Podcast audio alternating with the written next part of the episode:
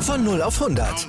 Aral feiert 100 Jahre mit über 100.000 Gewinnen. Zum Beispiel ein Jahr frei tanken. Jetzt ein Dankeschön, rubbellos zu jedem Einkauf. Alle Infos auf aral.de. Aral, alles super. Anwurf. Der Handball-Talk auf meinsportpodcast.de. Hallo und herzlich willkommen zu einer neuen Ausgabe von Anwurf, eurem Handball-Talk auf meinsportpodcast.de. Wir sitzen hier am späten Mittwochabend um 22.47 Uhr und fragen uns, was dort gerade im Viertelfinale passiert ist. Deutschland gegen Frankreich. Wir wollen auf die Partie drauf schauen, die ja mal wieder die deutschen Probleme sehr, sehr oft deutlich offenbart hat. Äh, wollen wir natürlich genau drauf schauen. Auf die anderen Viertelfinalpartien natürlich auch den Blick drauf werfen. Wer steht im Halbfinale ähm, und auch natürlich auf das spannende Spiel drauf eingehen, auf eine Szene, die, glaube ich, ganz, ganz Norwegen morgen diskutieren, wie wir drauf und runter runter, was da passiert ist. Ähm, das mache ich natürlich nicht alleine, aber mein Name ist Sebastian für heute wieder volles Haus hier bei Anruf und begrüßen neben Patrick Fitzgerald. Patrick. Tag, Sebastian, Tag in die Runde, Tag auch an äh, den wieder mal Dritten im Bunde, wieder das Trio Infernal unterwegs, auch zum Mittwochabend. Äh, Tag an Robin. Genau, Servus Robin Bullitz. Hallo ihr beiden. Ja, War ich habe jemand schlechte Laune. kleiner trauriger Bär, du. Ja, ich glaube, die schlechte Laune ist, ist nicht nur bei uns, sondern glaube ich bei ganz Handball Deutschland. Ähm, ja, was soll man sagen? Gegen Frankreich gespielt, hatte man vielleicht sich ein bisschen was erhofft. Am Ende heißt es 35 zu 28 für Frankreich. Zur Halbzeit stand es noch halbwegs ausgeglichen, 16 zu 16, aber auch da waren schon die Fragezeichen groß. Ja, bevor wir jetzt drüber sprechen wollen, hat unser rasender Reporter Rolf Benardi einmal Alfred Gieserson am Mikrofon mit seiner Einschätzung zum Spiel. So, Alfred Gislason, sind alle da? Bis zur 40. Minute habt ihr super mitgehalten, unsere Mannschaft. Warum hat es letzten Endes dann doch nicht gereicht? Ja, wir tun es immer schwerer und schwerer äh, in Angriff. Wir fangen an, äh, immer mehr Fehlwürfe zu machen. Wir haben, glaube ich, in, äh, in der ersten Hälfte äh, vier Fehlwürfe und äh, in der zweiten 14 oder so ungefähr. Das war wie Statistik. Da, da machen wir uns selbst unwahrscheinlich viele Probleme und äh, diese ganz klaren äh, Sachen oder klaren äh, Fehlwürfe, äh, teilweise alleine gegen Torhüter, die letzte Viertelstunde ist ein bisschen das äh, gleiche, was, was, wir gegen Norwegen gemacht haben. Das kann ich nur bei einigen an, an als Kraftfrage äh, sehen. Bei den anderen, die wenig gespielt haben, eher nicht. Also Klar muss man den, äh, muss man den Torhüter und, und äh, loben, aber die Franzosen haben, sind auch in der letzten Viertelstunde deutlich defensiver gegangen, standen eigentlich nur noch auf sechs Metern äh, und wir haben trotzdem nicht geschafft, aus Rückraum Tore zu machen. Und ja, in dieser Phase gehen wir auch auf, auf, in, auf offensive Deckung, wo wir das kaum, ja, das Spiel fast verloren war. Ja, und deswegen kommt dieses Resultat zustande. Die Deckung wurde offensiver vorne haben wir auch sehr gute Chancen nicht untergebracht. Also sicherlich äh, verdienter Sieg für den Franzosen, aber in dieser Höhe nicht. Patrick, um, your take to the game. Mein Take to the game. Also, wir fangen ja positiv an. Deswegen möchte ich sagen, ja, das ist von allen Turnieren, die ich mitbekommen habe, seitdem ich mich wieder mit Handball beschäftige, wirklich eins der eindrücklichsten Turniere seit 2016 gewesen einer deutschen Nationalmannschaft. Ähm, ich sehe auch eine positive Entwicklung, die auch Johannes Goller nach dem Spiel angesprochen hat. Die sehe ich auch ganz klar. Ich habe das Gefühl, die Motivation ist da. Ich habe das Gefühl, die Mannschaft hat auch irgendwie, bis auf das Spiel heute, da kommen wir auch noch drauf, mehr Bock gehabt. Und die war einfach irgendwie, ja, es war eben diese gute Mischung, junge, wilde und die erfahrenen äh, Hunde mit dazu. Es waren einzelne Spieler, die wirklich herausragend performt haben. Es waren Spieler allerdings auch dabei, die nicht wirklich gut performt haben. Nichtsdestotrotz hatte ich super viel Spaß, auch über die guten Spiele, die es absolut zweifelsohne gab, äh, zu sprechen. Zur Wahrheit gehört auch, dass das heute ein Spiel war, was viele Fragen hinterlässt in einigen, in einigen Teilbereichen. Das ist der Teilbereich Einstellungen, muss ich ganz ehrlich sagen. Das ist der Teilbereich Emotion auf dem Feld. Wenn es eben zu kippen droht und man das Gefühl hat als Zuschauer, als Zuschauerin, dass die Mannschaft das mehr oder weniger über sich ergehen lässt, was ich nicht nachvollziehen kann und möchte, gerade eben wenn du eigentlich weißt, dass du über die Emotionen kommst, weil du qualitativ individuell natürlich gegen die Franzosen unterlegen bist in der Breite. Das ist vollkommen klar. Deswegen brauchst du umso mehr diese Emotion. Die hat mir irgendwie gefehlt. Mal so ein Aufbäumen in der Phase, wo es eben überhaupt nicht lief, so ab 15 Minuten vor Schluss, dass mal einer mal laut wird, mal schreit, ein bisschen Schaum vom Mund hat, der Kopf ein bisschen rot wird, das war mir alles in der Lage zu wenig. Und dass man sich überhaupt in diese Lage manövriert hat, finde ich vor allem sehr schade, weil mein Grundeindruck von der Partie ist einfach, es hätte nicht sein müssen. Frankreich wäre machbar gewesen, wenn alles zusammengekommen wäre. Das ist es in Halbzeit 1, dass es da Remis stand, ist eigentlich auch schon nicht normal gewesen, aber es hätte eben ein nicht normales Spiel gebraucht heute. Und es wäre, und davon bin ich überzeugt, eigentlich drin gewesen und dann schieße den Torhüter berühmt, den französischen, und verlierst so viele Grundideen und Tugenden ein bisschen aus den Augen, über die wir jetzt sicherlich in den kommenden Minuten noch genau sprechen werden. Aber das ist erstmal so mein Grundimpuls. Danke Deutschland. Trotzdem, das Turnier hat gebockt. Ich hatte oft Spaß beim, beim Handballschauen und war wirklich auch mitgerissen. Das wurde geschafft, das wurde es auch schon mal nicht. Deswegen danke dafür. Gibt Teil der Wahrheit auch Punkte, über die wir halt sprechen müssen, in einer eher negativeren Tendenz.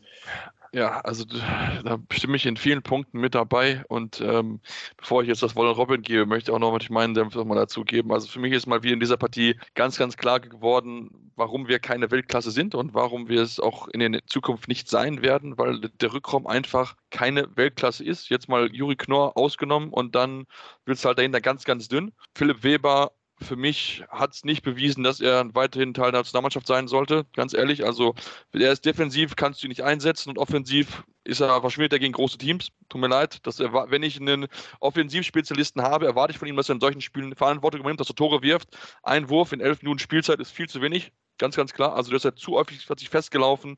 Ähm, mir hat die, überhaupt die Breite gefehlt im ganzen Spiel. Also, ich glaube, wir haben kaum Würfe mal von außen gesehen. Das war wirklich, wirklich ganz, ganz schade. Äh, insgesamt waren es jetzt zwar sieben Würfe, keine Ahnung, wie man darauf kommt, aber ne, Patrick Krötzky einen einzigen Wurf bekommen. Ähm, Luca, Lukas Mertens auf drei äh, bekommen. Ich hatte zwischendurch das Gefühl, dass er gar nicht im Spiel war. Ich glaube, seine erste Aktion irgendwie war, wo er den, äh, im Rückzug den Ball klaut. Glaube ich, irgendwie in der zweiten Halbzeit habe ich ihn das erste Mal so bewusst wahrgenommen, weil irgendwie auch er Totalausfall gewesen ist. Ähm, und wirklich, das war äh, ja wieder das, was es einfach ist. Die deutsche Mannschaft ist offensiv einfach nicht in der Lage, gegen starke Gegner mitzuhalten. Sie werfen Torhüter stark. Wir haben es gegen Norwegen gesehen, wo sie Bergerüth ja, mit halbhöhen Würfen kaputt geworfen haben, haben sie hier genau wieder getan und dann hat halt, äh, ja, der gute Mann, äh, sag schnell den Namen, Remy Desponet, seinen Tag des wahrscheinlich der letzten drei Jahre wahrscheinlich, 14 Paradenquote von 47 Prozent.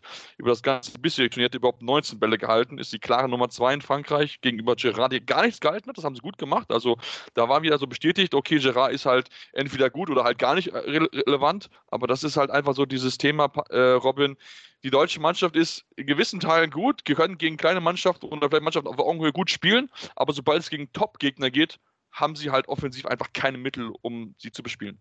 Ja, das müssen wir leider genau so feststellen. Also ich finde zwei, wir haben zwei relativ ähnliche Spiele jetzt nacheinander gesehen, gegen Norwegen wie auch jetzt das Spiel gegen Frankreich.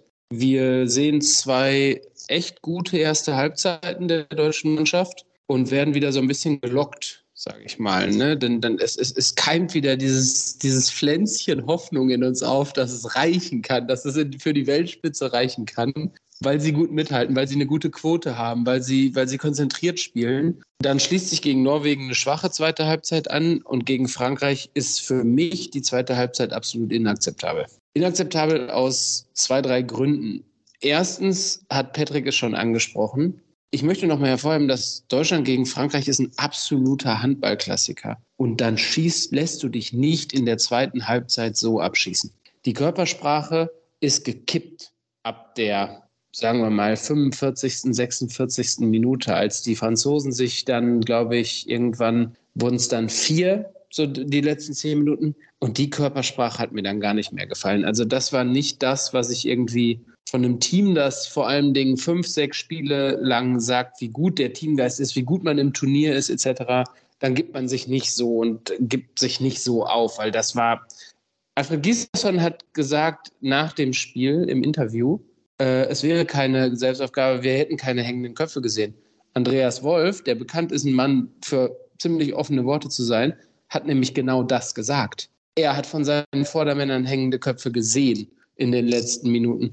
Und das war, ähm, das war, das war, das war optisch, sage ich mal, nicht das Signal, das man senden sollte, weil ihr natürlich recht habt, es ist irgendwie ein gewisser Fortschritt drin und an einem sehr guten Tag. Schön und gut, an einem sehr guten Tag kann man die Franzosen schlagen. Ja, das ist für mich in Ordnung, aber äh, wir haben schon ganz lange keine sehr guten Tage mehr gehabt. Sonst würden, würde Deutschland irgendwie jetzt auch mal in die Weltspitze vorstoßen. Und die Tiefe des Kaders, das ist der zweite Punkt, den hast du nämlich angesprochen, Sebastian, der ist nicht da. Und du hast es auch ganz richtig gesagt. Wo soll der auch die nächsten Jahre herkommen? Also mir fallen jetzt nicht auf Anhieb zwei oder drei Rückraumshooter ein, die irgendwie 20 oder 21 sind und nächstes Jahr äh, Stamm in der Nationalmannschaft spielen. Ähm, Alfred Gislason hat es zum Beispiel auch darüber hinaus noch angesprochen, jemand wie Julian Köster, der kriegt es auch noch nicht hin, einfach vorne wie hinten zu spielen und das zu zeigen. Dann gucken wir uns mal zum Beispiel bei Dänemark Matthias Gitzel an. Der spult 60 Minuten lang auf der Halbposition in der Abwehr durch und macht vorne den entscheidenden Mann. Sorry, es geht.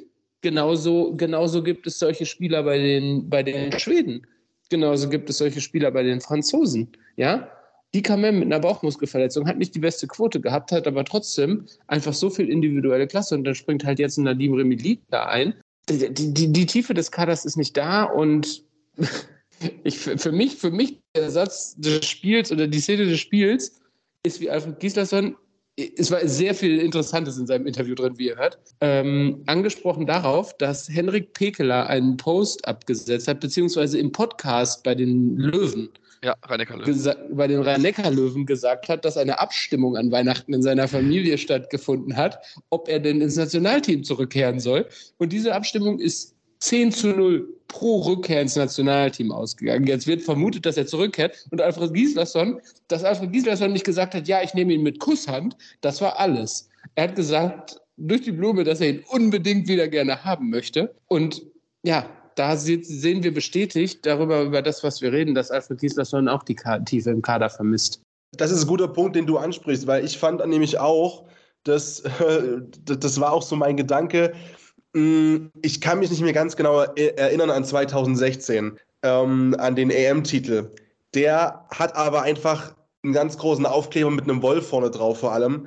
Und ähm, ich glaube, da war ich noch nicht so tief drin im Handball. Ich meine mich aber zu erinnern, ohne einen Andreas Wolf in Weltklasseform, dann wäre das auch eigentlich nichts geworden, weil das, da warst du halt auch keine Weltklasse-Mannschaft einfach. Dann war es halt dieses Kollektiv. Und dann funktioniert das auch. Das Ding ist halt genau das, ähm, wie lange, und die Frage ist ja, die stellen wir uns gerade in Deutschland in einigen Sportarten, das finde ich allgemein sehr spannend. Man könnte das Thema noch viel größer machen und allgemein mal auf den deutschen Sport schauen, weil oh, ich das ja, Gefühl ja. habe, du, du verlierst gerade in sehr, sehr vielen Sportarten den Anschluss. Und da sind wir plötzlich beim Thema Sportförderung, beim Thema, wie viel Geld sind wir bereit, auch als Steuerzahler mehr zu bezahlen, um wie wichtig ist uns in Deutschland überhaupt noch Sport? Die Championships im Sommer haben wir gesehen, hatten alle Bock, wenn es darum geht, Olympia herzuholen. Und dann ist so, ja, es kostet Geld. Ja, es kostet Geld. Ist uns das wert oder nicht? Wenn es das wert ist, äh, nicht wert ist, sollten wir uns aber auch nicht beschweren, wenn wir dann in viele Sportarten dann plötzlich eben um Platz 5 bis, bis Platz 7 spielen, wie beim Handball jetzt zum Beispiel, beim Fußball komplett äh, äh, uns in den Arsch selbst beißen und in anderen Sportarten sieht es ähnlich aus. Und ähm, aber wir müssen gar nicht so weit zurückgehen. Ich würde, ich würde, ich würde vielleicht sogar noch mal ein, ein Stückchen vorher gucken, weil in der deutschen Handballnationalmannschaft der Männer, ich weiß nicht, ob da nicht vielleicht ein grundlegendes Problem also nicht ein grundlegendes Problem, aber vielleicht ein Problem ist, wie man mit Spielern, die ein sehr hohes Leistungsniveau haben, aber schon ein bisschen älter sind, umgeht. Patrick Winczek hat sich zurückgezogen, Henrik Pekeler nimmt sich eine Pause, Steffen Weinhold ist weg. Ähm, Fabian, Fabian, Wiedel, Fabian, Wiedel, lässt sich ja. lieber den Kiefer machen. Ja. Sorry.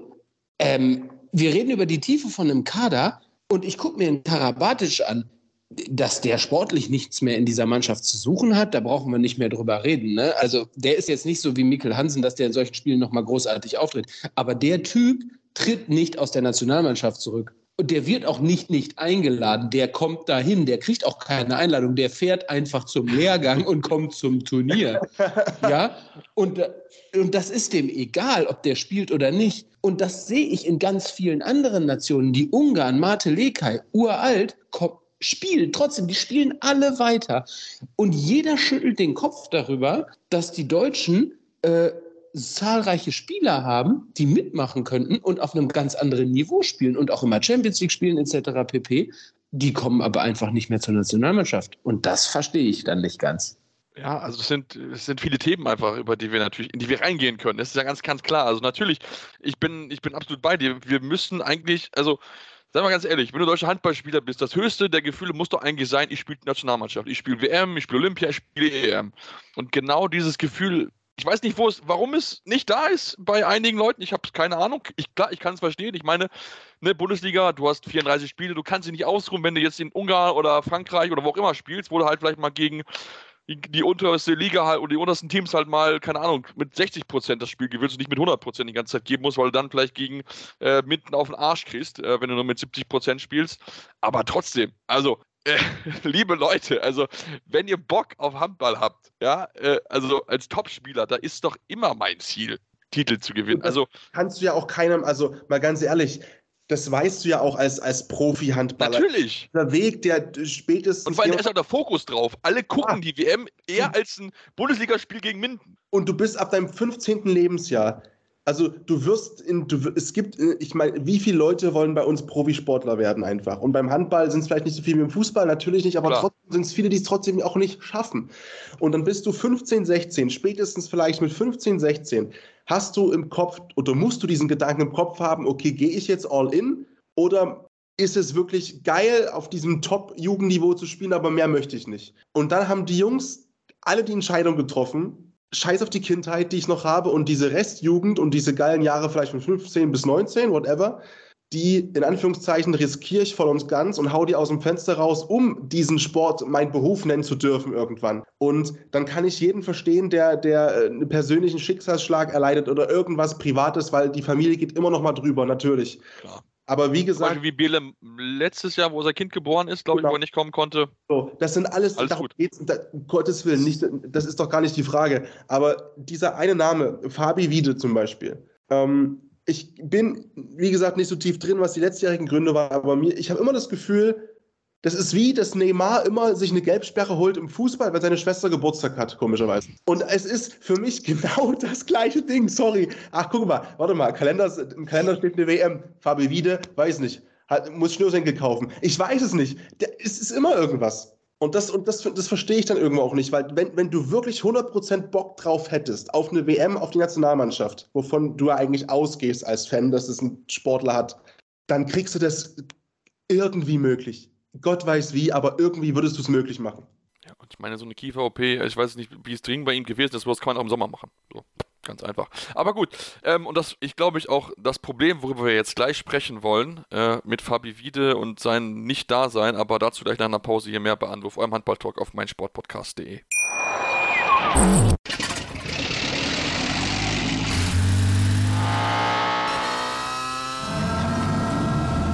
0 auf 100. Aral feiert 100 Jahre mit über 100.000 Gewinnen. Zum Beispiel ein Jahr frei tanken. Jetzt ein Dankeschön, rubbellos zu jedem Einkauf. Alle Infos auf aral.de. Aral, alles super. Ja, wir haben jetzt schon ein bisschen über das Spiel gesprochen, natürlich jetzt noch nicht so im Detail, sondern ein bisschen mehr um das grundsätzliche Problem. Und wenn wir beim grundsätzlichen Problem sind und Fabi, wie die ja gerade angesprochen haben, Rückraum rechts war mal über Jahre die deutsche Prunk Punktposition. Fabi Wiede, Steffen Weinhold, Kai Heffner, das waren Top-Jungs, die das richtig, richtig gut gemacht haben. Wenn ich mir jetzt Rückraum rechts angucke, ohne Fabi Wiede, dann ist das Mittelklasse. Maximal. Also Kai Hefner hat die letzten zwei Spiele da komplett verschwunden und du merkst sofort, offensiv geht dann gar nichts mehr, weil Benge offensiv keine Option ist und Steinhardt ist es in Teilen ja, aber mehr auch nicht. Er ist vielleicht ein guter Verteidiger, der das gut machen kann, aber er ist für mich nicht jemand, wo ich sage, okay, der kann mir sechs, sieben Tore pro Spiel erzielen. Patrick, das ist. Ja, wobei er heute noch äh, fast ja. am tiefsten aufgefallen ist, aber das war auch mein, das war auch mein, mein ähm, Eindruck. Und nochmal, das hat überhaupt nichts, äh, wir analysieren das natürlich gerade sehr scharf, aber das, das müssen wir auch. Ähm, Weil es halt das, ist dasselbe wie ja. immer. Genau, und es gab heute Situationen zum Beispiel, ähm, wo dann einfach auch äh, Gibril Mbenga eingewechselt worden ist und dann, ey, der hat im Handball, hat er mit, hat er schon vor, vor zehn Jahren mehr erreicht gehabt, als ich hier, ja, ich sitze hier in meiner warmen Wohnung zu Hause und rede über eine WM, während andere gerade WM spielen. Darum geht es aber gar nicht. Äh, natürlich ist das ein überragender äh, Profisportler auf einem, du sagst es halt, Bundesliga-Niveau. Und ich glaube eben, du, du bringst den in, in einem Spiel gegen Frankreich und das klingt jetzt super hart. Und wenn ich den irgendwann treffen sollte, den lieben äh, Gibril, dann äh, trinken wir auch ein Bierchen auf meinen Nacken. Als Entschuldigung. Aber das wirft für mich so wie, ja, okay, das Spiel ist durch das Spiel ist durch. Dann stellen wir halt jemanden jetzt auf Rückraum rechts, das noch ein bisschen Spielzeit bekommt, alle. Und das ist auch für die Teamchemie und sicherlich voll in Ordnung, dass man noch mal ein bisschen Luft schnuppern kann gegen, gegen Frankreich, gegen so eine wirklich starke Truppe. Aber das Nee, das, das glaube ich gar nicht mal. Das glaube ich gar nicht mal so, das Spiel ist durch, sondern also Sebastian hat es ja schon halt angesprochen. Halt einfach nichts mehr, was du machen kannst. Genau, es fehlen die Lösungen. Kai Hefner hat sich komplett aufgerieben, ist nicht durchgekommen. Jeder kennt Kai Hefners Move. Er geht auf die Abwehr, täuscht rechts an, zieht links rein. Arjen Robben. Aber Arjen Robben ist absolutes Weltklasseformat gewesen im Fußball. Kai Hefner im Handball. Dieser Move ist absolut analysierbar.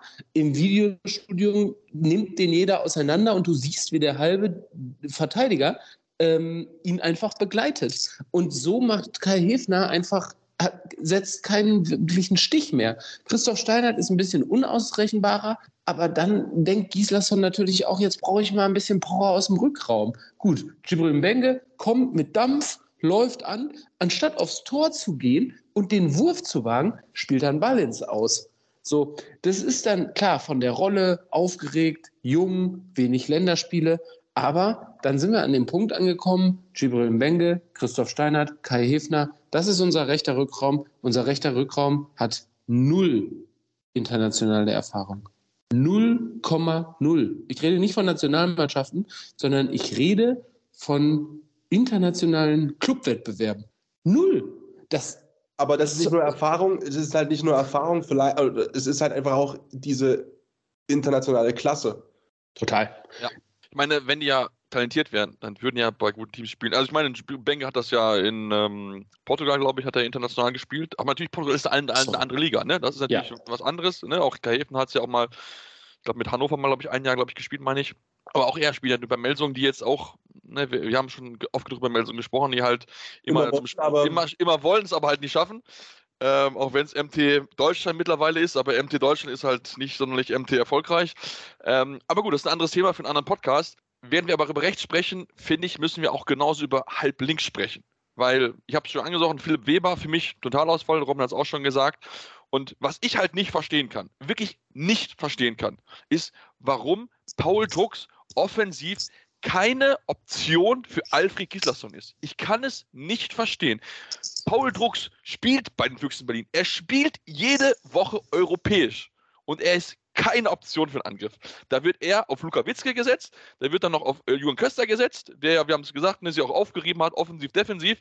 Und dann die vierte Option ist Paul Drucks, wo ich mir denke, Paul Drucks ist von all den vier, die auf der Position spielen können, der erfahrenste und er kriegt trotzdem keine Option für offensiv, sondern spielt dann nur defensiv zu Anfang, damit dann Weber offensiv spielen kann, um den kurzen Wechsel zu haben. Wo ich mir denke, also noch deutlicher zu machen, dass du keinen Bock auf Paul Drucks hast, kannst du eigentlich als Bundestrainer nicht in so einem Spiel. Total. Vor allen Dingen unter dem Gesichtspunkt. Ich habe sehr, sehr viele Spiele der Bundesliga von den Füchsen diese Saison gesehen und habe auch die, äh, hab die Euroleague-Spiele von den Füchsen Berlin gesehen. Paul Drucks ist in den ist, ist, ist auch bei den Füchsen jetzt nicht der Starter auf halblinks meistens nee, im nee, Angriff. Aber gut, lass Aber Paul Drucks wird ja. immer reingeworfen, wenn es um die Crunch-Time geht der Junge mit dem Überzieher, mit dem Wackler, mit diesem Körper, den der da reinsetzen kann, da hat kein Gegner ab der 45. Minute Bock drauf und vor allen Dingen auch nicht mehr die Körner für. Und das ist der Moment, wo das deutsche Spiel gekippt ist, wo die Franzosen nämlich Überhand gewonnen haben. Und für mich, da bin ich vollkommen bei dir, Sebastian, dann verstehe ich einfach nicht, Infekt, Erkältung hin oder her, der steht nicht im Kader, wenn er nicht fit ist ja. und sagt von sich aus, dass er spielen kann. Sonst ähm, hättest du nicht den Zechel nachnominiert, wenn. Ne? Genau, ne? also dann, da verstehe ich dann nicht, warum dann nicht jemand, der dieses körperliche Spiel, den Gegner richtig zermürben. Und Philipp Weber macht das nicht. Philipp Weber ist ein, ich will ihn nicht grazilen Spieler nennen, aber der ist niemand, äh, der eine Abwehr vor extrem große Herausforderungen äh, stellt, in dem Maße, dass es die Abwehr aufreibt.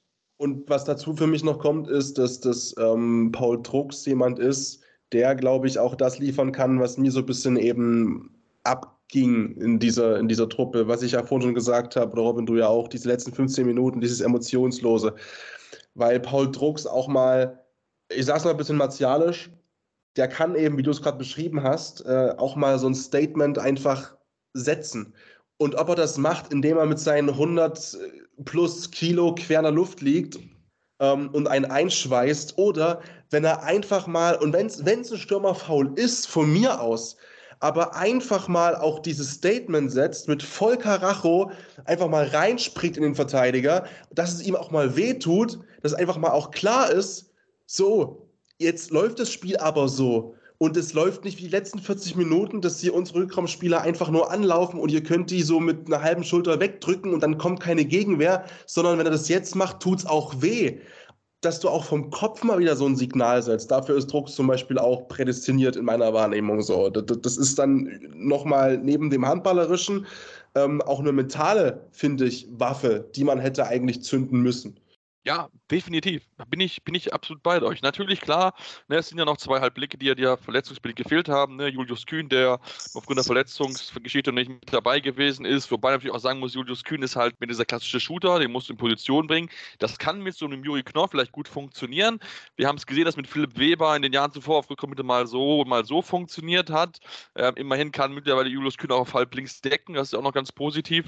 Und natürlich das Träumchen wäre, wenn Sebastian Heimann schaffen würde, weil der Junge kann Mittel, im Mittelblock spielen, hat einen unglaublichen Arm, eine unglaubliche Fackel immer, äh, einfach, die er dort raushauen kann. Aber bei Sebastian Heimann ist, ist leider immer die Verletzung das so ein bisschen das Problem, was man halt so ein bisschen so zu Gedanken macht, ob man dann wirklich natürlich auch auf ihn bauen sollte, auf ihn sich verlassen sollte. Klar, wenn er fit ist, auf jeden Fall, ist er für mich die ganz, ganz wichtige Option, vielleicht sogar die erste Option auf der, auf der Seite, aber dafür muss er halt, ja, verlässlich halt spielen können und halt nicht Verletzungsprobleme haben. Was halt schade ist, ne, das, wir wünschen das keinem, aber es ist leider einfach so, in den vergangenen Jahren ist es immer wieder Verletzung gewesen, die halt seinen Auftritt halt verhindert hat bei einer EM oder EM oder Olympia. Absolut. Also die, über die, über die linke Seite, über den linken Rückraum. Ähm, Haben wir schon Jahre diskutiert. Ja, aber da mache ich mir auch gar nicht so große Sorgen drum. Also da könnte, da könnte nächstes Jahr bei der Heimeuropameisterschaft wirklich schon, äh, das könnte schon wieder anders aussehen und gut aussehen, weil ähm, du hast es schon gesagt, ich glaube, dass Juri Knorr ähm, Halblinker auch gut, also halbe Halbspieler, gerade Halblink gut in Szene setzen kann, weil er gerne, sage ich mal, auch auf diese halblinke Position durchbricht und äh, zwei Spieler bindet und dann ablegen kann. Aber auch ein Luka Witzke im gebundenen Spiel sehr gut solche Spieler inszenieren kann, sage ich mal. Mit, äh, der, mit äh, Johannes Goller blockt den Mittelblock, sage ich mal, weg. Äh, sodass äh, der Halblinke dann steigen kann in diesem, in diesem Halbrund, kommen kann. Da ist ein Julius Kühn, äh, der aus 11, 12 Metern die Dinger reinschweißen kann. Der braucht natürlich auch einen Sahnetag. Ne? Der, der wirft auch gerne mal 5 von, fünf von 10, ja. aber auch mal 10 von 10 oder sagen wir 8 von 10. Sebastian Heimann bin ich auch bei dir etwas tragisch. Ne? Ich glaube, ja, die Karriere könnte noch viel, viel größer, besser sein. Ähm, aber, wäre, ja. aber, aber das, was wirklich, was mir wirklich Sorgen macht, auch mit Hinblick auf die Heimeuropameisterschaft, ist einfach der rechte Rückraum, weil ich da neben Fabian Wiede der dann hoffentlich zur Verfügung steht und nee, den der, man auch. Ja, der hat ja äh, Fuß-OP. Muss ich die Zehennägel richten lassen. Du, wenn er, wenn er dann einen heilen Kiefer, wenn er dann einen heilen Kiefer, wenn er dann einen heilen Kiefer hat und den Geburtstag vom Hamster verschieben kann, dann bin ich fein damit. ähm, dann dann heiße ich den auch gerne wieder willkommen in der deutschen Nationalmannschaft. Also ne, so will ich, so weit will ich ja gar nicht gehen. Ähm, aber, aber der rechte Rückraum ist dann doch echt, also da müssen wir, da muss, da muss ein bisschen gearbeitet werden. Ähm, und da müssen wir wirklich mal schauen, dass da jedenfalls mehr Durchschlagskraft kommen kann. Also ich, ich hoffe ja noch. Also, aber auch da ist Verletzung halt das Thema Franz Semper. Aber ich weiß es nicht. Also ich glaube nicht, dass es, wenn er in Flensburg bleibt, dass es klappen wird bei ihm. Ich weiß es nicht. Ich habe so das Gefühl, dass er da vielleicht nicht so viel Spielzeit bekommt, wie er vielleicht bei anderen Teams bekommen würde. Ähm, also ich geht er, ist ja so das Gerücht, dass er zurück nach Leipzig gehen könnte. Ich glaube, das wird ihm ganz gut tun, wenn er zumindest da spielt. Aber er spielt halt nicht europäisch, ne? Also ich kriege ja nur ein bisschen nur Spielzeit, spielt halt nicht europäisch. Patrick, du, du kennst ihn ja aus Leipziger Zeit. Du kannst mir sagen, ob ich da richtig liege, ob ich komplett auf dem Holzweg bin. Ja, ich sag mal so, er hat auch gewisse Investitionen hier in Betongold äh, und ist auch noch häufiger hier in Leipzig ohne jetzt dazu tief ins Detail zu gehen, also die Verbundenheit ist auch noch sehr, sehr, so, äh, die Verbundenheit zur Stadt ist definitiv. Aber hoffentlich nicht mit den Investoren von Florian Kermann und so. nein, nein, nein. Machen wir mal nicht, ey. Franz Semper, das kann man auch auf Instagram äh, sehen, da verrate ich keine Geheimnisse. Ähm, der äh, hat hier auch eine schöne Wohnung, auch mit, mit äh, Freunden von mir und Bekannten von mir. Der ist oft hier, der hat Silvester hier gefeiert, der hat sein, sein Umfeld wirklich noch extrem hier. Und deswegen, ich glaube auch, dass ihm, also auch die Städte an sich, ähm, Franz Semper äh, ist kein Kind von Traurigkeit. Und in Leipzig, glaube ich, lässt es sich ein bisschen besser feiern als in Flensburg, ohne jetzt die. die äh, hey, in Flensburg haben die das Flensbier, ja. Flensburger Ballermann-Kilometer da irgendwie despektierlich darstellen zu wollen. Aber ich, das gehört ja auch alles mit dazu. Er ist auch noch jung. So, und ich glaube, das alles gehört dazu. Und er hat sich halt wirklich ja super wohl gefühlt. Manchmal vielleicht ein bisschen zu wohl gefühlt. Gab es auch disziplinarisch vielleicht hier und da eben mal ein bisschen einen Rüffel von André Haber damals noch weil es ein bisschen zu locker war nach dem Spiel oder die Tage vor dem Spiel ähm, oder die ins Bett geht Zeit ein bisschen un-Bundesliga-Profimäßig waren. Aber das könnte ihm schon gut tun. Ähm, wie gesagt, die Verletzung ist halt da, Punkt. Äh, und seitdem ist es halt schwierig. Und ich habe ihn ja auch jetzt äh, in der Halle gesehen, als Flensburg in Leipzig war. Ähm, es fehlt immer noch so ein bisschen, und dann ist eben die Frage, das erleben wir immer wieder bei, bei sämtlichen Sportlerinnen und Sportlern, dieses Explosive, was er eben gehabt hat, weil diese, er hat jetzt nicht diese, diese finale Schnelligkeit, dafür ist er auch zu stämmig, aber er hat diesen extremen Antritt gehabt und diese ersten zwei, drei Schritte und dieses Reingehen eben in die Lücken, was ihn so stark gemacht hat. Und das ist so, so explosiv möglich, stand jetzt, wie es eben davor war. Aber nichtsdestotrotz ist auch ein Franz Semper kein Shooter, ne? Das dürfen wir auch nicht vergessen. Also ja. ich denke jetzt mal zurück an Holger Glandorf. Holger Glandorf hat ja, keine Ahnung, wie viel der hat tausend Spiele gemacht, glaube ich, in seiner Karriere. Ich weiß nicht, wie viele Tore er geworfen hat. Das ist, für mich ein richtig, das ist für mich ein richtiger Shooter gewesen. Der Typ konnte aus der zweiten Reihe zünden, der hat sich aber auch durchgesetzt. Dann gehen wir noch weiter zurück. Volker Zerbe, über den brauchen wir gar nicht reden. Der war natürlich, in einer ganz anderen Etage Handball gespielt aufgrund seiner Größe. Der hat natürlich aus allen Entfernungen gefühlt aufs Tor geworfen. Aber so einen Shooter brauchst du halt auch auf rechts wie auf links. Ne? Also du siehst das ja jetzt immer mehr. Also die Dänen haben, haben Gitzel auf halb rechts, dann Mikkel Hansen, der in wichtigen Spielen auf halb links da ist. Die, die äh, Schweden, die Schweden haben heute zum Beispiel einen sensationellen Oskar Sandell auf einmal wieder gehabt, der auf halb rechts gezündet hat und Hütten gemacht hat ohne Ende. Erik Johansson, keine Ahnung, auf einmal taucht er in Kiel auf und ist auf einmal ein Handballer von Weltformat in seiner ersten Saison und spielt bei den Schweden, als ob er schon immer da gewesen wäre, macht keine Ahnung, im Schnitt sieben bis acht Hütten und steigt bei zehn Metern, steigt er teilweise aus dem Stand hoch und schweißt das Ding oben rein. So einen habe ich in Deutschland leider schon lange nicht mehr gesehen. Robin, was hast du Bock? Ob ich Bock habe, Shooter zu sein. Also ich habe diese Saison, ich kann dir eine Sache sagen, ich habe diese Saison viele Tore gemacht, war eine gute Saison, eine gute aber ich glaube, Saison. aber ich glaube, waren zwei Sprungwürfe dabei. also hinter der 9-Meter-Linie. Aber lass uns, lass uns doch das Segment mit positiven Worten schließen. Und wenn ich positive Worte meine, möchte ich auf jeden Fall einmal durch Juri Kneu erwähnen, der wieder einen absoluten Sahnentag erwischt hatte. Für mich wieder bester deutscher Spieler gewesen ist. Fünf Buden, klar, zehn Tore oder zehn, äh, fünf Fehlwürfe auch, aber sechs Assists wieder mit gewesen. Auch die Kreise haben das sehr gut gemacht. Johannes Goller, beziehungsweise auch Janik Kohlbacher, wieder überragend. Und was ich auch nochmal ganz schön finde, das wollten wir auch auf jeden Fall erwähnen, dass Anni Wolf wieder einen ganz, ganz starken Tag hatte. Also ja. überragend wieder gehalten, ganz wichtiger Rückhalt gewesen. 16 Paraden, 33 Prozent Quote. Auch Joel Bierlem mit einem wichtigen 7-Meter-Parade, die er gehabt hat. Also die Torhüter, das war wirklich bei diesem Turnier, so viel wir sie auch gescholten haben in den Jahren zuvor, das hat mir sehr, sehr gut gefallen, Patrick. Ja, und das war auch. Ähm, Tolles Zusammenspiel.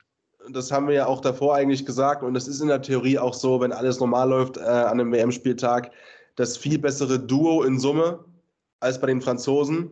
Wie gesagt, das Spiel, das guckt er sich, das hängt er sich zu Hause hin. Jedes einzelne Pixel druckt er sich aus äh, ähm, ne, und, und, und äh, wird wahrscheinlich da auf ewig da Desponet sagen, yo, das war der Tag meines Lebens in meiner Sportlerkarriere. Sei ihm auch zugestanden und gegönnt. Ähm, aber bin ich bei dir, torhüterlich und vor allem freut mich auch für Andy Wolf, weil ja. ich glaube, das war auch für die, vielleicht auch echt für die mentale Gesundheit wichtig, auch, dass er sich selbst beweisen konnte, ich habe in dieser Sportschau-Reportage nicht nur Mist erzählt, sondern ich habe es auch umsetzen können für mich. Und die ganze Arbeit, die ich auch psychologisch äh, in mich rein investiert habe, hat sich auch ausgezahlt und ich konnte die Ruhe bringen. Und ich habe Leistung gebracht. Ich habe Leistung gebracht ohne Ende. Ich finde es, du hast es angesprochen und ich würde es halt schon nochmal auch äh, hochrechnen. Ne? Du sagst natürlich 33 Prozent, was sehr gut ist. Am Anfang war mittendrin war es Weltklasse, dann ist es ein bisschen abgeflacht, in Anführungszeichen. Aber wenn du 16 Dinger hältst, ist das an sich eigentlich äh, absolut brachial. Das Ding ist halt, dass du 49 Würfe zulässt. 49 Würfe. Und dann kannst du 16 Dinger halten. Das reicht in 9 von 10 Bundesligaspielen eigentlich für einen Sieg, wenn du einen Keeper hast, der 16 Dinger wegnimmt. Ähm, aber knapp 50 Würfe zulassen ist halt schon ein Brett. Ja, das waren ja auch teilweise, ging das ja auch ratzfatz. Also gefühlt fiel das Tor und drei Sekunden später fiel Baloch schon wieder das Tor. Also. Ja, die, die, die Deutschen mussten für jedes Tor sehr, sehr hart kämpfen, die Franzosen in keinster Weise so hart. Ne? Also Angriffszeiten würde ich sagen, deutscher Angriff im Schnitt 30 bis 50 Sekunden, französischer Angriff vielleicht 5 bis 15 Sekunden, so ungefähr. Ja. Aber du hast auch noch einmal Juri Knorr angesprochen. Ich habe noch mal kurz, äh, ich habe noch mal kurz nachgeschaut in die Statistiken. Ähm, ist ja jetzt auch seine erste WM, ne? Die, in, die, die in äh, Ägypten hat er ja verpasst. Ja, wegen fehlender Corona-Impfung. Ganz genau, das war ja dann auch, ne, wurde dann ja, ja. auch irgendwie kritisch betrachtet etc. und so. Ich bin, ich freue mich erstmal für ihn, dass er so zurückgekommen ist, weil das war natürlich auch viel Bohai um so einen jungen Typen wie ihn ähm, mit dem Thema. Und was er jetzt hier abgeliefert hat mit als jüngster Nationalspieler äh, in dem Team, finde ich großartig. Er ist auf Platz zwei der Top-Assist-Geber mit 37 Vorlagen. Vor ihm ist nur Gisli Christiansson von den Isländern. Und zusätzlich dazu ist er auch noch auf Platz 7 der Tor, ähm, der, der Topscorer, also der, der, der Torschützen, nicht Topscorer. Topscorer steht da an Position 1. Ne? Er ist Topscorer in der Mischung aus Toren und Assists. Ich möchte sogar noch kurz korrigieren. Er steht mittlerweile sogar auf Platz 5 jetzt nach den heutigen Achso, ja, sorry, sorry, dann war die noch nicht aktualisiert. Aber genau, er hat den Katari und den Algerier noch überholt, richtig? Genau, ja. Sorry, aber das sind, das sind gigantische Zahlen für mich äh, von Juri Knorr bei seiner ersten Weltmeisterschaft. Da haben wir, also da können wir uns richtig, richtig mega drauf freuen, was von dem, äh, was von dem Burschen da noch kommen wird bei der Europameisterschaft, aber auch bei der WM 2027. Stell dir mal vor, der spielt jetzt die nächsten vier Jahre, der qualifiziert sich mit den Rhein-Neckar-Löwen wieder fürs internationale Geschäft. Die Rhein-Neckar-Löwen stellen sich dann wieder gut auf, spielen häufig international bis dahin. Er sammelt Erfahrung. Boah. Und er bleibt gesund. Cool. Klopp, klopp. Er bleibt, er bleibt ja. gesund, ganz genau. Sebastian Heimann bleibt gesund. Ähm, dann, keine Ahnung, backt Alfred Gislason vielleicht noch den perfekten Halbrechten und dann können wir 2027 bei der Heim-WM doch wieder frohe Hoffnung sein. Fabi, Fabi Wiedes, Kiefer, der, der Einsähe und dann läuft das einfach. Ja. Ja, ja, genau. Schauen wir mal. Also, das war es jetzt soweit zu unserem Deutschlandspiel. Es gibt ja nicht, nicht nur das Deutschlandspiel, sondern natürlich auch andere Sachen, wo wir reden und die anderen drei Viertelfinale-Partien. Da war es ja auch hochdramatisch, zumindest in einer Partie. Und da wollen wir drüber sprechen, gleich hier bei Anruf, eurem Handball-Talk auf meinsportpodcast.de. Ich habe mich natürlich schockverliebt, weil die war wirklich ganz, ganz klein. So begann die Mensch-Hund-Beziehung zwischen Christina und Tierschutzhund Frieda. Und wie es danach, nach dem ersten Moment der Verliebtheit, so weiterging und welche Klippen es danach zu umschiffen galt, das hört ihr in der neuen Ausgabe von Iswas Dog, dem Podcast für harmonische Mensch-Hund-Beziehungen. Iswas Dog mit Malte Asmus. Überall, wo es Podcasts gibt.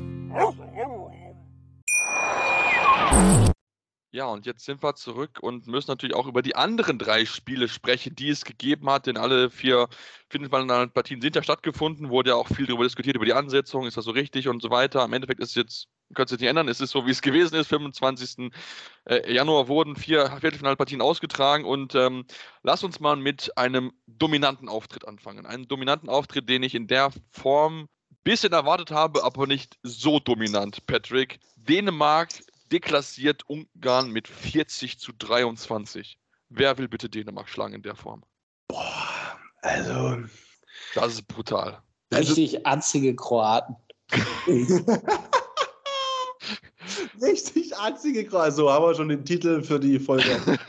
gibt sich ja alles von selbst Mittwoch. Also man merkt, es ist spät. Die, die, die Denkprozesse werden langsamer oder setzen komplett aus.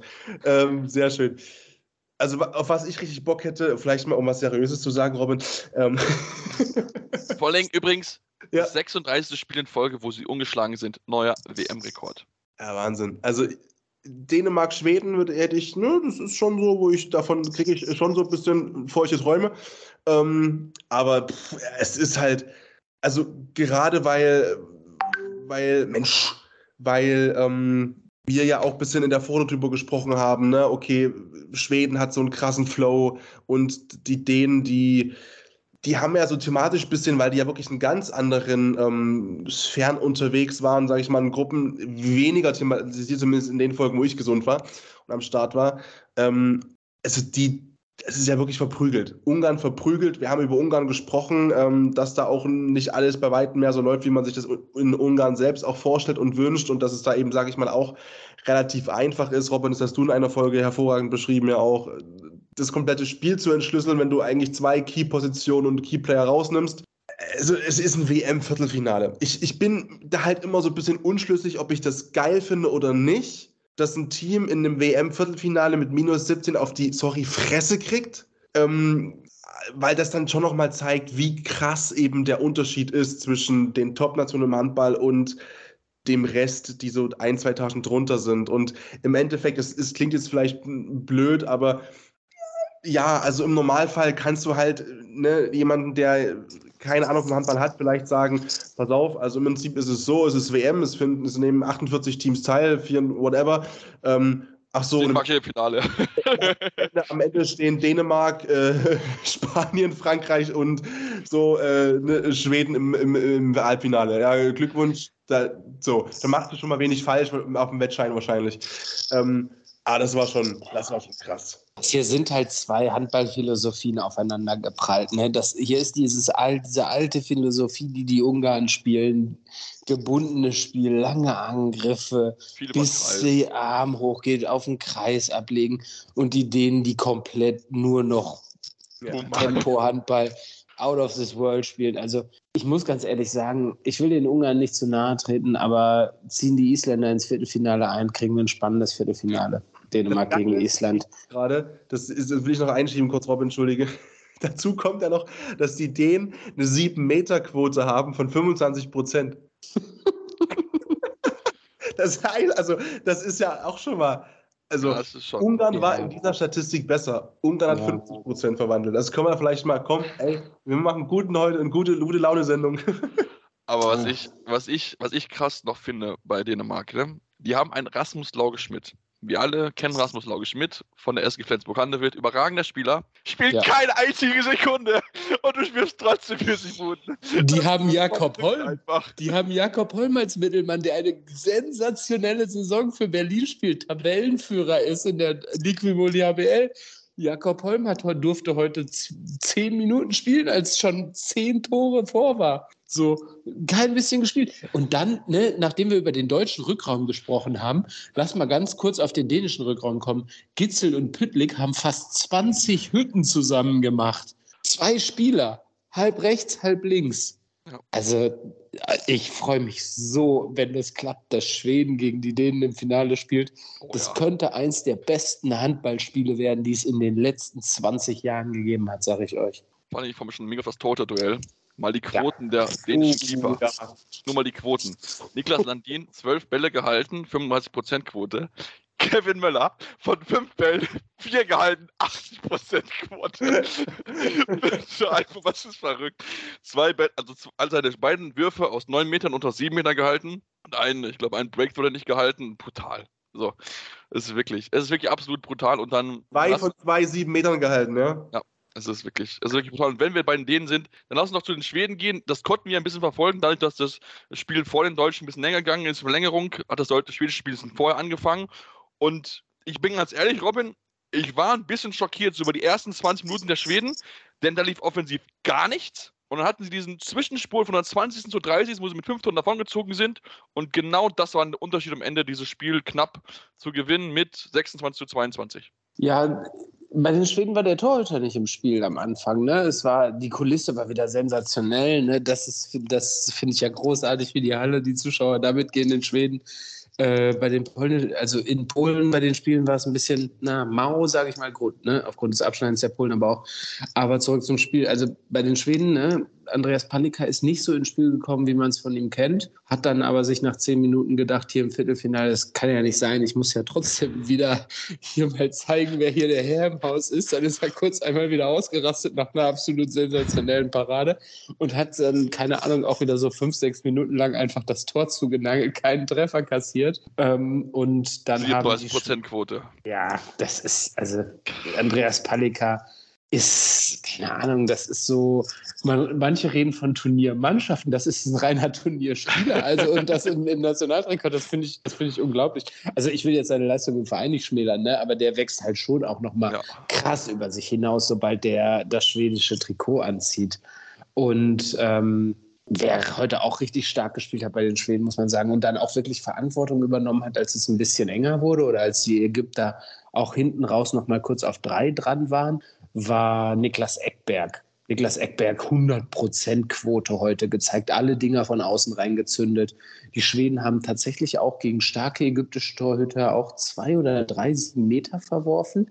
Ähm, dann hat Niklas Eckberg irgendwann übernommen, auch alle Dinger einfach reingehauen. Und wir dürfen auch nicht vergessen, ähm, die Schweden noch einen herben Rückschlag erlitten Mitte Ja. der ersten Halbzeit mit, äh, ich hoffe, dass ihm nichts Großes passiert ist und er im Zweifel in einem möglichen Finale auflaufen kann, Jim Gottfriedson, mit doch sehr, sehr dick getapter Hand. Also ich glaube, ich habe es bei Handball Hour gesehen, bei Twitter, die schrieben wohl Lux Luxation vom Ringfinger in der linken Hand, glaube ich. Weiß ich nicht, muss man mal gucken. Ich glaube, muss man ein bisschen nochmal abwarten, aber das wäre natürlich. Linke, linke Hand, Ringfinger kann komplett weggetaped werden. Der gute Mann ist Rechtshänder, der wird spielen. Der fängt einfach dann nur mit einer Hand, ist ja Er langweilig. spielt mit so einer Robin Bulitz Gedächtnis Schulterhalskrause einfach. Ja, ja, das wird schon hinhauen.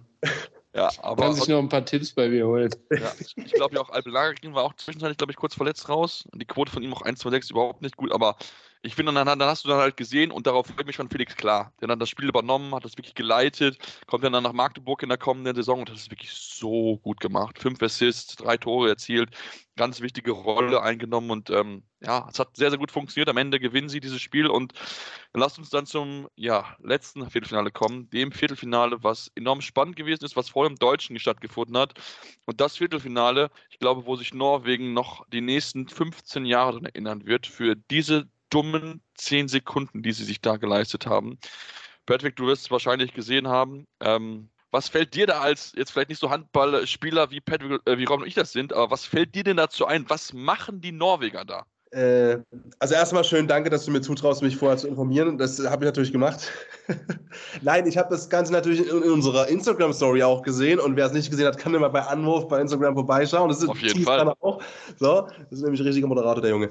Ähm, Irgendwann muss er ja Ja, können. ich hab's also, äh, ich, guter Punkt, weil ich hätte so eine ähnliche Frage auch in, an euch gestellt, weil mir ist der Grund des Abpfeifens, ich habe es nur direkt nach dem Deutschlandspiel gesehen in der Story, noch nicht ganz gewahr äh, gewesen, wo jetzt der, der Schrittfehler oder was auch immer da jetzt war oder ob das Zeitspiel war oder was auch immer. War Zeitspiel. Zeitspiel. Es war Zeitspiel. Also es war wirklich ja so, das waren, glaube ich, noch, da habe ich dann den Ball bekommen bei Sechs Minute. Glaube ich, noch fünf, sechs Sekunden noch zu gehen oder so. Und dann war Ja, nee, ich meine, ich meine, ich meine Norwegen. Norwegen hat die Zeit, So. glaube ich, Ball bekommen, so mit einer halben Minute zu spielen, haben die Auszeit genommen gehabt, ich glaube, es waren 36 Sekunden noch, spielen sich hinten so ein bisschen raus und dann haben sie zwei Optionen. Einmal, glaube ich, wäre es einmal, glaube ich, der Kreisler wäre, glaube ich, durch gewesen, meine ich, wo er dann rüber spielt auf rechts außen und der hat wirklich den freien Wurf und noch 10 Sekunden auf die Uhr. Und er spielt den Ball zurück und kriegt den abgepfiffen und dann kriegt Spanien nochmal den Ball und kann Ausgleich erzielen geht in die Verlängerung und dann gewinnt Spanien.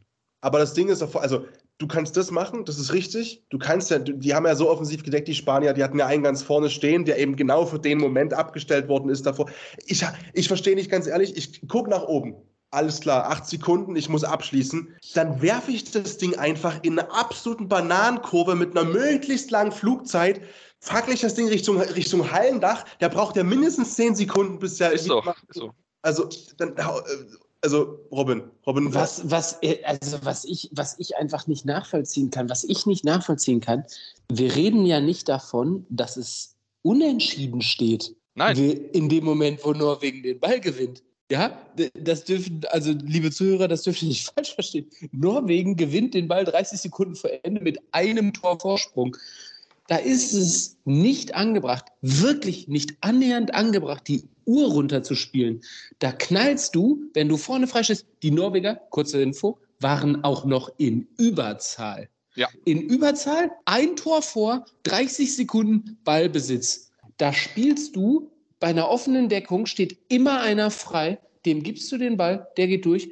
Wenn der das Selbstbewusstsein hat, und in dem Moment habe ich einfach das Gefühl gehabt, hatte kein Norweger das Selbstbewusstsein und die Eier, das zu übernehmen, weil dann haust du das Ding rein, führst mit zwei und dann ist es total egal, ob noch 20 oder 25 Sekunden auf der Uhr stehen, weil dann hast du gewonnen dann kassierst du noch einen. Und also sorry, aber da muss ich dann im Zweifel vielleicht auch irgendwie dem Trainer den Vorwurf machen oder einem Sander Sargosen als äh, absoluter Entscheidungs- und Führungsspieler, dass da in der Auszeit, die ja auch vorher noch war, nicht ganz klar gesagt wird, ihr spielt drei Pässe, es steht vorne einer frei, Zündung, Tor, Sieg, Halbfinale.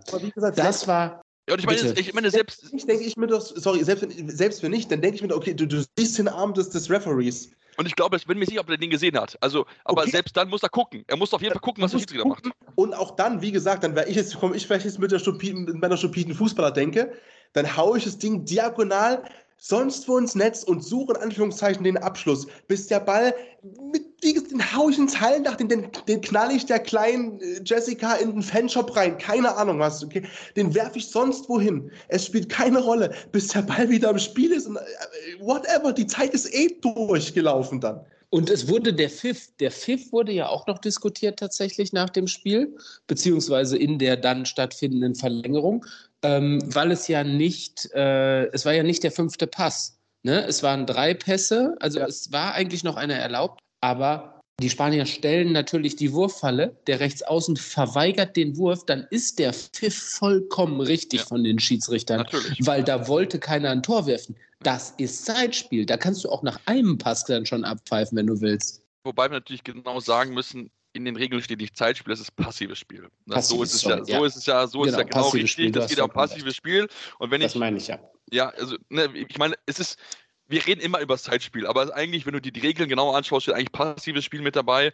Und, ähm, und ich, ganz ehrlich, Christian, wenn es ein junger Spieler gewesen wäre, absolut in Ordnung. Aber Christian Björnsen, das ist ein erfahrener Mann, Bundesliga-Erfahrung, auch schon internationale Turniere gespielt mit Norwegen. Sorry, da gucke ich, was der Schiedsrichter macht und dann entscheide ich, was ich mache, weil da war kein Gegenspieler in der Nähe. Die haben nur geguckt, was macht er, die Spanier. Die haben nur geguckt. Und er macht genau den Fehler, den sie haben wollten. Ja, dann in der Verlängerung ist es ein ausgeglichenes Spiel. Am Ende ein bisschen mehr Glück dann für die Spanier, die dann hinten raus gewinnen. Björnsen dann auch mit dem entscheidenden Wurf hinten raus, den er dann, wo er dann scheitert an, äh, an Perez de Vargas, der. An wem auch sonst. Wem auch sonst. Also, was ich, ich muss ja zugeben, ich war sehr überrascht. Ich hatte es, glaube ich, vor dem, noch vor dem Spiel gesehen, dass wohl Spanien bis zu dem Zeitpunkt eine Torhüterquote von 29 Prozent hatte. Und ich dachte, Spanien, Perez de Vargas, Rodrigo González, was? 29 Prozent? Ja, und dann hast du halt Perez de Vargas, 17 Paraden, 35 Prozent Quote. Okay, dann ist es halt auch egal, wenn du 29 Prozent bist. Dann hast du, dann gewinnst du halt dieses Spiel mit dieser entscheidenden Parade. Und Christian Björnsen ist wirklich der tragische Held dieses Spiels total, eigentlich. Total, total. Neben Perez de Vargas äh, für mich Man of the Match Johan Caneas. Ich weiß nicht, ist er knapp vor 50? Der Mann, ohne ihm zu nahe zu treten.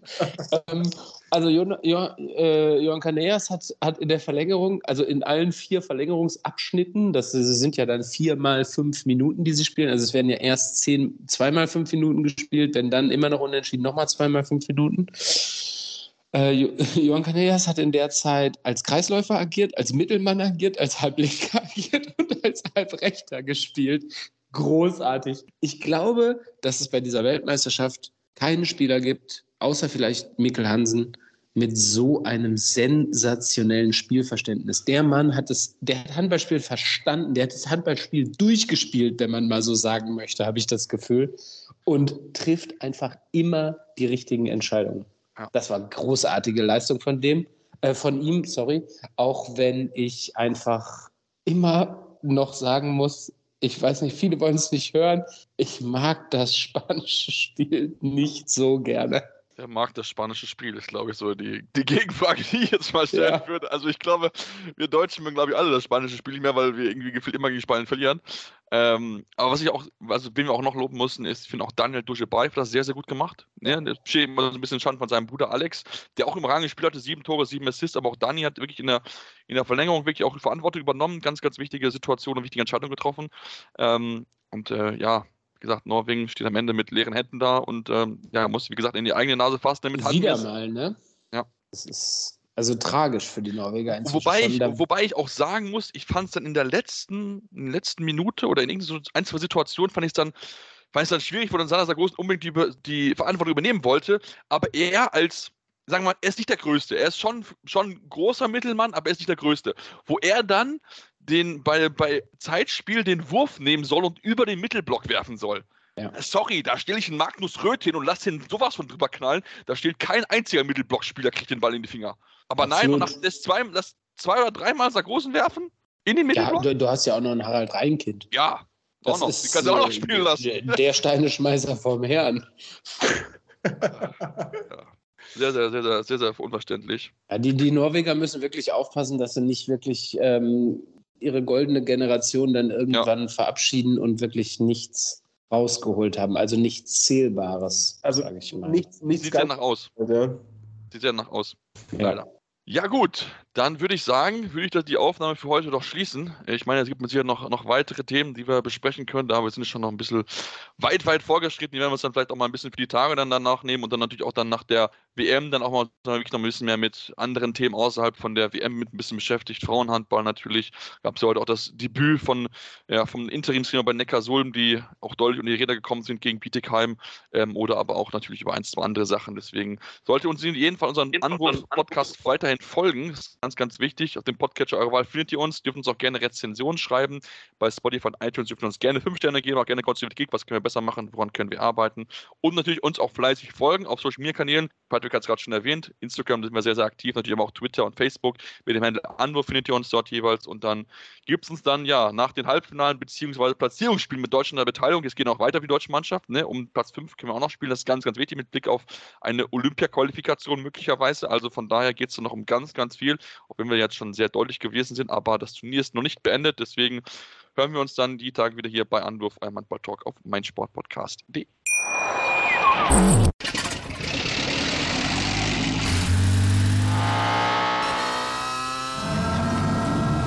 Von 0 auf 100. Aral feiert 100 Jahre mit über 100.000 Gewinnen. Zum Beispiel ein Jahr frei tanken. Jetzt ein Dankeschön, rubbellos zu jedem Einkauf. Alle Infos auf aral.de. Aral, alles super. Anwurf. Der Handball-Talk auf meinsportpodcast.de.